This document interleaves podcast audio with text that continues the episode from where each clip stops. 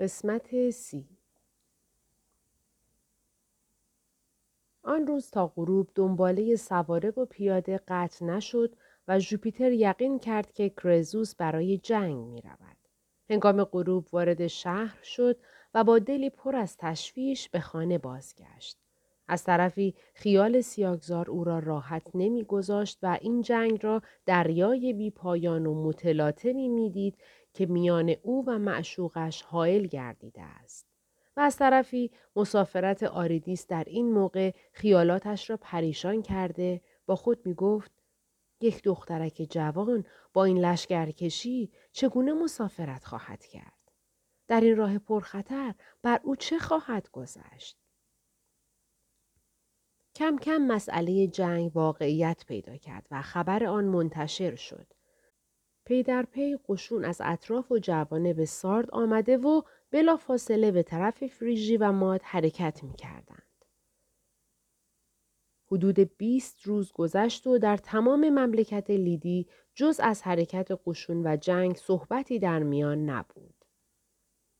البته هنوز از عملیات جنگی خبری نرسیده دلها مضطرب بود و نوعی انتظار وحشتآمیز در قلب اهالی حکم فرما بود سرانجام روزی خبر رسید که قشون لیدی از رود هالیس گذشته داخل خاک مات شده و در این جنگ بر فارسیان غالب آمدند.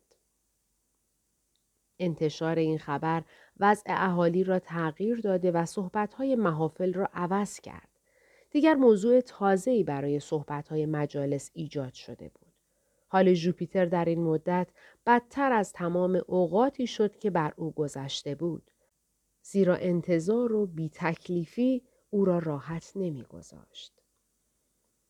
خیالات گوناگون خواب او را گرفته و خوراکش را کم کرده بود. روز به روز ضعیفتر و لاغرتر می‌شد تا مادرش به او امر کرد که مثل قبل روزها سوار شده به شکار برود. او نیز امر مادر را اطاعت کرده همه روزه به صحرا می‌رفت و گاهی هم به باغ گلستان رفته تمام روز را در آنجا به سر می برد. ولی برخلاف گذشته به شکار و تیراندازی نمی پرداخت. چند روز بعد خبر رسید که کرزوس قشون خود را از حدود مادی برگردانده و در دشت تمبره مرکزیت داده است.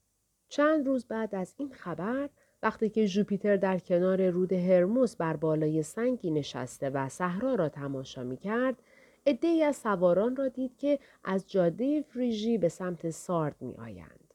جوپیتر برای گرفتن خبر بر اسب خود سوار شده به طرف جاده آمد. هنوز به راه نرسیده بود که دید عده سواران بیشتر شده است. قدری نزدیکتر شد و دید که سواران خاصه خاص خاص و سواران متفرقه با بینظمی و عجله می آیند. در این بین چشم ژوپیتر به کرزوس افتاد که در میان سواران پیش می آید. بی آنکه هیچ تقدم و تأخیری نسبت به احترام شاهانه وجود داشته باشد. در واقع او چون یکی از لشکریان با عجله تمام می آمد و کسی هم مراعات مقام او را نمی نمود. ژوپیتر از مشاهده این ترتیب مطمئن شد که قشون کرزوس شکست خورده است. پس تصمیم گرفت که از یکی از لشکریان پرسش نموده و شرح واقعه را بداند. اما هر یک از آنها را صدا می‌زد هیچ کدام نمی ایستادند. بعضی از آنها هیچ جوابی نمی‌دادند و بعضی می‌گفتند مجال گفتن نیست. تا بالاخره یکی از ملازمان پدرش رسید. ژوپیتر از وی سوال کرد و او هم فقط چند قدمی از جاده خارج شده به طرف ژوپیتر آمد و گفت الان پدرتان می‌رسد. بهتر از خیلی زود به شهر بیایید. سپس با عجله به راه افتاد و رفت. ژوپیتر متوجه شد که لشکر طرف مقابل نزدیک است و بودن او در خارج شهر خالی از خطر نیست. پس با ملازمان خود به طرف شهر برگشت. سواران با عجله و سرعت می آمدند و از او جلو افتاده پیش می رفتند تا در نزدیکی دروازه شهر به پدرش رسید. او فورا از اسب پیاده شد و زانوی پدرش را بوسید. پدرش بدون آنکه از او احوال پرسی نماید گفت دختر عزیزم زود سوار شو و با من بیا. او نیز سوار شد و با پدرش روانه شهر گردید. تمام کوچه ها از جمعیت و سواران مملو بود. آثار پریشانی و وحشت در چهره لشکریان هویدا و اهالی شهر هم از مشاهده این حال مضطرب شده بودند. حال وحشت و بی تکلیفی همه شهر سارد را فرا گرفته بود. سارد همان پایتخت بزرگی که عروس دنیا محسوب می‌شد و اهالی آن همواره در عیش و اشرت بوده و در بستر امنیت استراحت می کردند، امروز وضعی در هم و ساکنین آن مضطرب و پریشانند و زن و بچه های ناز پرورده همگی در وحشت و نگرانی به سر می‌برند. آفتاب غروب کرد. شب شروع شد. ولی شبی که مردم از تیر روزی خود به خواب نرفتند. دروازه های شهر همه خاکریزی شده و در بالای دروازه ها و برج های اطراف شهر را سنگربندی نمودند. فقط دروازه غربی هنوز خاکریزی نشده بود. تمام زنهای خانواده سلطنتی به امر کرزوس آماده حرکت گردیدند. ژوپیتر نیز همراه آنها تهیه حرکت می‌دید. لباسها و اسباب زینت خود را جمع کرده و حاضر نمود.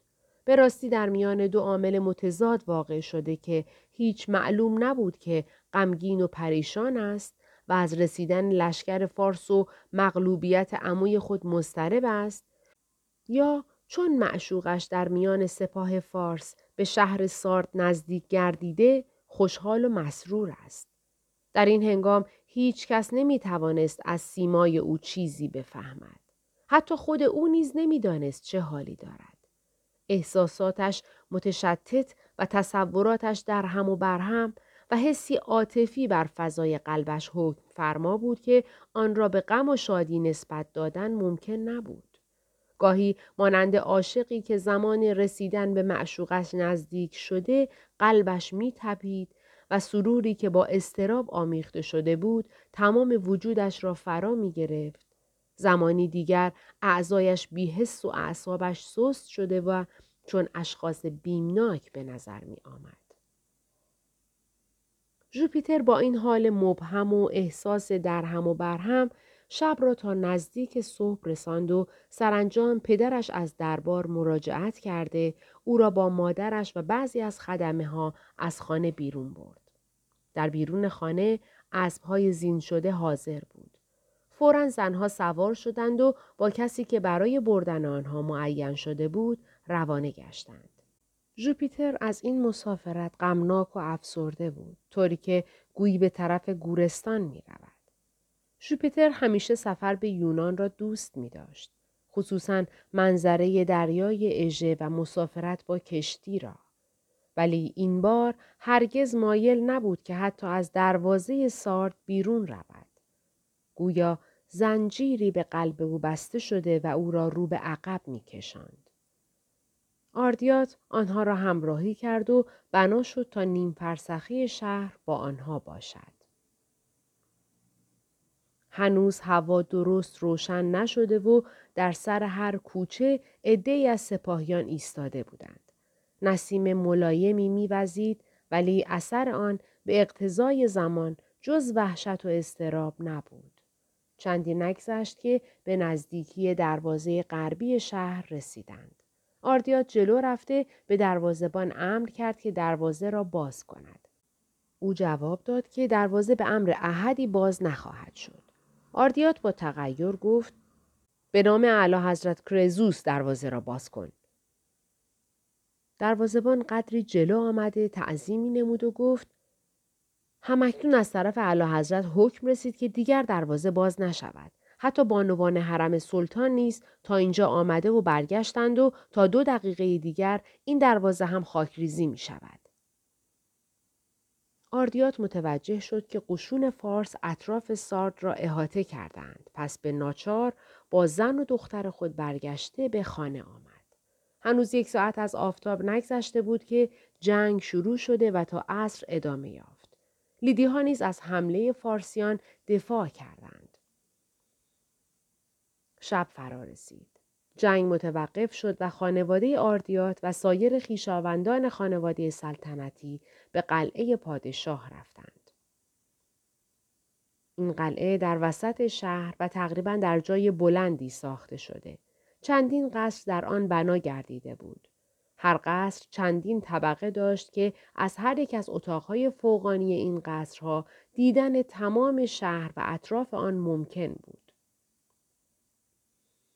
ژوپیتر و مادرش هرا با یکی از خواهرهای سلطان در قصر سمت مشرق جای داده شدند. جایی که حدوداً سی متر از دیوار شرقی قلعه فاصله داشت. در بالای برج ها و دیوار قلعه که قطر آن حدود هفت متر بود، عده زیادی از محافظین مستقر گشتند. ولی با وجود این چون این قصر چهار طبقه بود، از طبقه فوقانی شهر و اطراف آن دیده می‌شد. اول آفتاب بود. فارسیان دوباره از اطراف شهر حمله کردند و لیدی ها مشغول دفاع شدند و تا عصر جنگ ادامه یافت. خلاصه محاصره شهر سارد چهارده روز طول کشید. روز پانزدهم جنگ با شدتی بیشتر شروع شد. در این روز کوروش قشون خود را به چهار دسته تقسیم کرد. در سمت مغرب پیاده های مادی بودند با فرماندهی سیاگزار. در سمت جنوب دسته از فارسیان با فرماندهی رئیس اهل پاسارگاد. در طرف مغرب و شمال نیز دو دسته از فارسیان به فرماندهی پیران ویسه و فرخ پسر آرتمبارس. شهر سارد چون نگین انگشتری از اطراف محصور شده خود کوروش نیز سواره در تمام اطراف گردش کرده دستور می‌داد. پیاده نظام در اطراف سارد ستونی قطاری تشکیل داده بود مرکب از 22 خط زنجیر که فاصله نفرات آن سه متر بیشتر نبود ولی فاصله هر خط زنجیر از خط دیگر 15 متر بود.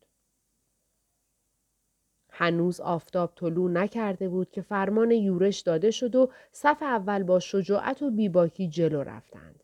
از استحکامات و برج های اطراف شهر که به فاصله ای از دیوار قلعه ساخته شده بود سنگ و تیر به سر قشون کوروش باریدن گرفت و عدهای کشته شدند ولی هرگز تزلزلی در حمله کنندگان راه نیافت صف دوم نیز حرکت کرد و تا یک ساعت از آفتاب گذشته روابط برج ها و استحکامات اطراف شهر با شهر قطع گردید.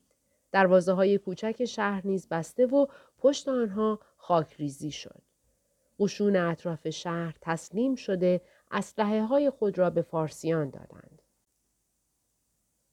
قشون کوروش به پشت دیوار شهر رسید. ناگهان ایرانیان با جدیت مشغول حمله شده و کوروش با قوت قلبی که مخصوص خودش بود قشون را به گرفتن شهر تشویق کرد.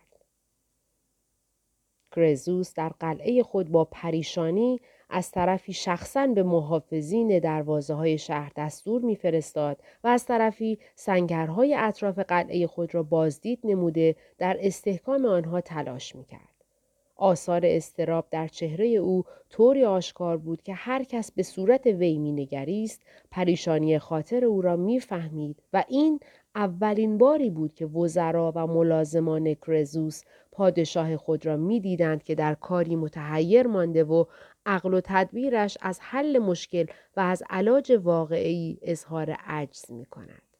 زیرا کرزوس یکی از پادشاهان عاقل و مدبر به شمار می رفت که از اول سلطنتش همواره به واسطه کفایت و تدبیر خیش خود و مملکت لیدی را ترقی داده با تدابیر علمی اقوام مجاور را به خود جلب کرده و بر وسعت خاک لیدی افسوده تجارتش را طوری وسعت داده که اهالی لیدی متمولترین مردم تمام دنیا به شمار می رفتند.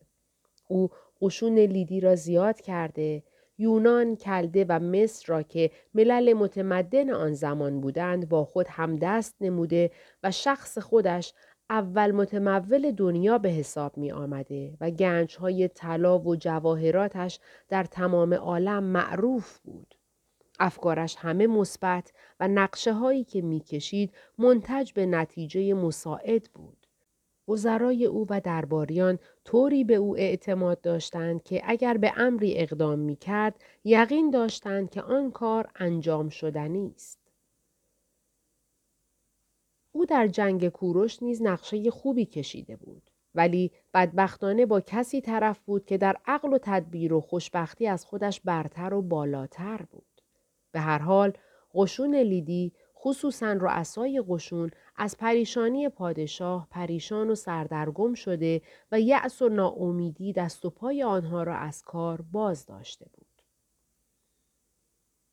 از حملات بیباکانه فارسیان و از سستی و دلسردی های لیدی محقق شد که به زودی شهر به تصرف فارسیان در خواهد آمد. ولی کرزوس کسی نیست که در مقابل دشمن سر تسلیم فرود آورده شمشیر را بر زمین اندازد. او خیال دارد که مدتی فارسیان را در پشت دیوار قلعه خود معطل نموده شمشیرش را تا به خون دشمن رنگین نکرده از دست ندهد. اوضاع غریبی است. حرمخانه شاهنشاه لیدی از جمعیت سربازان و سپاهیان مملو است. شاه، سربازان، ملکه و خادمه ها همه یکسان شدند. از طرفی صدای گریه و ناله زنها و از سمتی هم همه سربازان و سپاهیان به گوش می رسد. در قلعه کرزوس قیامتی است که مثل آن دیده نشده است. جوپیتر هم که در قصر شرقی بود مثل سایر زنان و دختران پریشان بود. کم کم تمام زنها را در آن قصر جمع کردند و به جای آنها جمعیت سپاهیان جایگیر شدند. جوپیتر به طبقه بالایی قصر رفته قشون دشمن را دید که مشغول حمله و جنگ می باشند. قشون لیدی در برابر تیرهای آنها خم شده در پشت سنگرها پنهان می شدند. ژوپیتر با خاطری پریشان مشغول تماشا بود که ناگهان دسته ای از سپاهیان کوروش دروازه کوچکی را از دروازه سمت مغرب تصرف کرده داخل شهر شدند. ژوپیتر از مشاهده این واقعه پریشان و مضطرب گردید.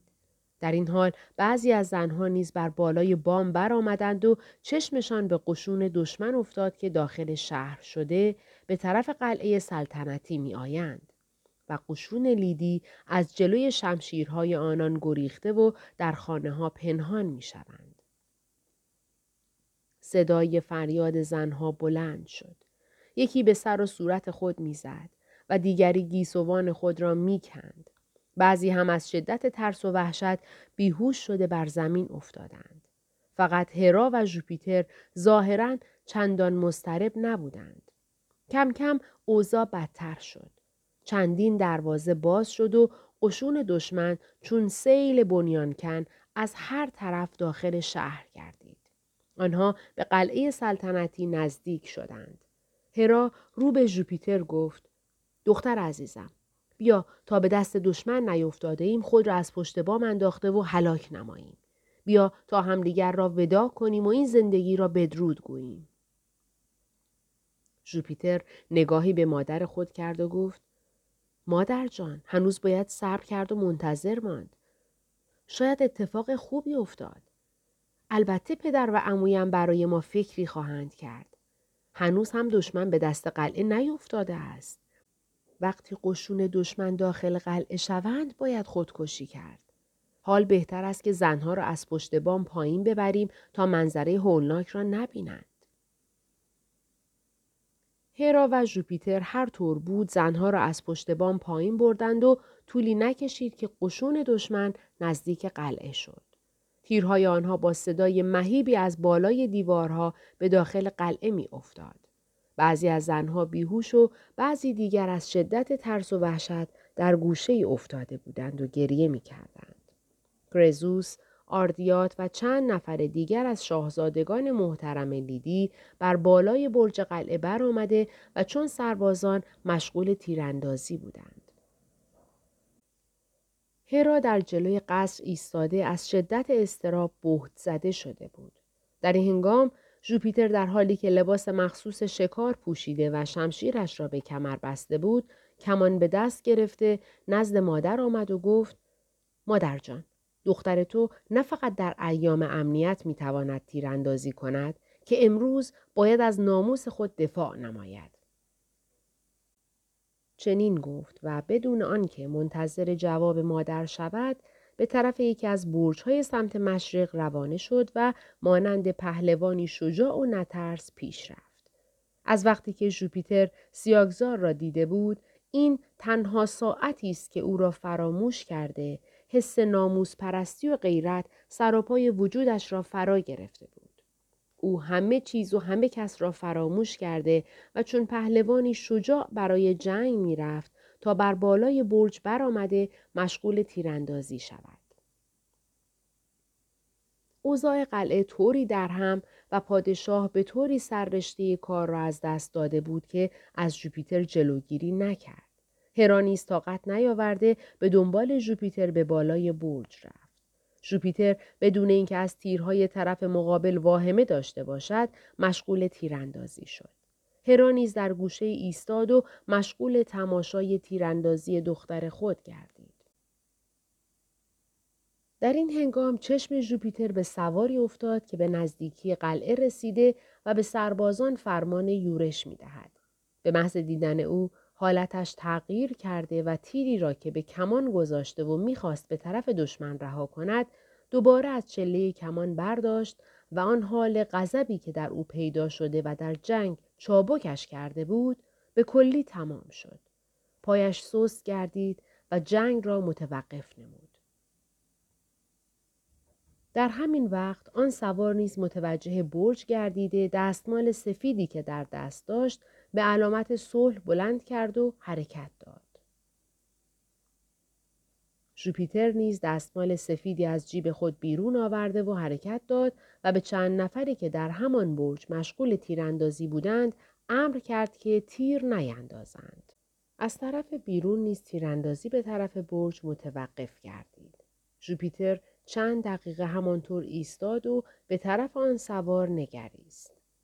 هرا که آن سوار را ندیده و متوجه اصل واقعه نشده بود از اینکه ژوپیتر دست از جنگ کشیده و سایرین را نیز از تیراندازی منع می کند تعجب کرده خواست علت این تغییر وضع را از او سوال نماید که خود ژوپیتر متوجه شده و قبل از آنکه او حرفی بزند به طرف سواری که دیده بود اشاره نمود و گفت آن سوار را درست نگاه کنید.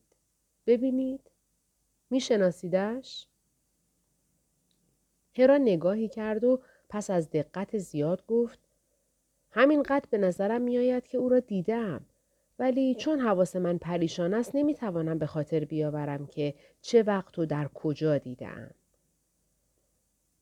ژوپیتر با صدای آرام گفت او چند سال قبل در خانه ما مهمان بود. شما و پدرم درباره او صحبتهای زیادی کرده اید. سیاگزار است؟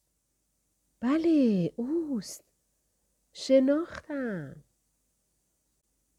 در این هنگام سواری که از طرف قشون کوروش جدا شده و تنها به طرف برج می آمد پای برج رسیده چوبه تیری را به وسیله کمان به بالا پرتاب نمود. چوبه مزبور بین هرا و ژوپیتر به زمین افتاد و کلام هرا را قطع نمود. ژوپیتر خم شد، چوبه تیر را برداشت و پوسته ای را که به آن پیچیده و با ریسمان بسته شده بود باز کرد و این چند سطر را در آن نوشته دید. خانم محترم، فرسنگ ها مسافت و هزاران قشون مسلح و گروه های سرباز که میانه من و تو حائل بودند به قوه شمشیر از میان برخواسته. اکنون میان ما جز عده کمی که امان میطلبند و یک دیوار سست که عبور از آن بس سهل و آسان است باقی نمانده. گرزوس دوباره امان خواسته و به شرط محفوظ ماندن جانش برای تسلیم حاضر شده است. اعلی حضرت کوروش هیچ شرطی را برای تسلیم او قبول نکرده است. من نیز در خصوص صلح و جنگ در این قلعه اختیار تام دارم. پس به احترام دیدن تو شمشیر را به زمین انداختم. حال اگر کرزوس با همان شرط امان بخواهد با کمان میل قبول خواهم کرد. سیاگزار ژوپیتر پس از آنکه نامه را خواند آن را به هرا داد و گفت این را بخوانید و هرچه زودتر به پدرم اطلاع دهید که امویم را وادار کند تا دوباره امان بخواهد و به شرط امان اسیر نبودن زنها را نیز علاوه نماید. هرا پس از خواندن نامه فورا از برج پایین آمد به طرف برجی که در سمت مغرب قلعه است روانه شد و نیم ساعت بیشتر طول نکشید که جنگ خاتمه یافت و کلیه قشون کرزوس که در خارج از قلعه بودند اسلحه خود را تسلیم کردند. پس از آنکه شهر کاملا تحت تصرف قشون فارس و ماد درآمد، در قلعه سلطنتی باز شد. اول کسی که وارد قلعه گردید سیاگزار بود که بر حسب مقابله و قراردادی که شده بود با عده از رؤسای ماد و به همراهی میترادات خزاندار کوروش داخل قلعه شد. آنها ابتدا اشخاصی را که در قلعه بودند خلع سلاح نموده و عدهای از سربازان مخصوص خود را در اطراف قلعه قرار دادند. در این وقت آفتاب غروب کرد و هوا تاریک شد. کرزوس با پریشانی در یکی از اتاقهای قصر خود روی نیم تختی افتاده و از شدت تهاجم خیالات و خستگی فکر نزدیک به دیوانگی بود. همواره با خود حرف می‌زد. گاهی با عجله تمام بر می‌خواست. اما دوباره سرش دوران پیدا کرده و می افتاد. دو ساعت از شب گذشته و تاریکی قلیزی فضا را احاطه کرد. هوا صاف و آرام بود. طبیعت سکون داشت. گویی او نیز از جنگ ها و خونریزی های بشر خسته شده و مشغول استراحت است. در این هنگام کوروش که از کار شهر و دستور دادن به رؤسای قشون فراغت یافته بود وارد قلعه شد و بالای بام یکی از قصرها رفت. سیاگزار، پیران ویسه و جمعی دیگر از سرداران کوروش در آنجا حاضر بودند. در میان بام هیزم زیادی روی هم ریخته و خرمنی از چوبهای خشک تشکیل دادند. دو نفر از مغان نیز در آنجا حضور داشتند. کوروش امر به احضار کرزوس نمود. طولی نکشید که او را در حالی که دو نفر زیر بغلش را گرفته و پاهایش بر زمین کشیده می‌شد از پله ها بالا آورده و در مقابل کوروش نگه داشتند. به محض حاضر شدن کرزوس بدون آنکه سخنی در میان این دو نفر پادشاه جنگجو رد و بدل شود دو نفر مق پیش رفته و مجمره کوچکی که سرپوشدار و مقفل بود به زمین گذاشتند. قفل آن را باز کرده، سرپوش را برداشته و قدری از آتش مقدس که در آن بود برداشتند. آنگاه خرمن چوب ها را آتش زده و بخورات در آن افکندند. شعله آتش مقدس فارسیان در بالای قصر سلطنتی لیدی با صدای مخصوصی زبانه کشید و تمام شهر را از غلبه و اقتدار خیش خبردار نمود. مغان با وضع مخصوصی در مقابل آتش مقدس ایستاده و آیات زند تلاوت کردند و سایرین نیز معدبانه در مقابل آن آتش ایستاده و مغان را در خواندن آیات زند تبعیت کردند. در همان حال که شعله آتش در بام قصر زبانه کشیده و مشغول نورافشانی بود، روشنایی دیگری هم در بالای تپه که در چهار فرسخی سمت مشرق سارد واقع بود دیده شد و به دنبال آن در بالای برجی که هشت فرسخ از شهر سارد فاصله داشت نیز آتش روشن شد و به همین ترتیب پی در پی در هر چهار فرسخ آتش روشن می شد. تا سه ساعت بعد در بالای قصر سلطنتی اکباتان و چهار ساعت بعد در قصر سلطنتی پازارگاد آتش روشن شده و بدین ترتیب خبر فتح بزرگ شاهنشاه ایران به اهالی مملکت فارس و ماد رسید. سپس در تمام بامها آتش روشن شد و مردم بر سر بامها برآمده صدای شعف برآوردند و شادی کردند. به همین ترتیب در همان شب خبر فتح سارد در تمام ایران منتشر گردید. سرانجام شعله آتش فرو نشست و خرمنی از آتش بیدود در وسط بام قصر باقی ماند. مغان و سایرین نیز از کار دعا و تلاوت آیات زند فارغ گردیدند.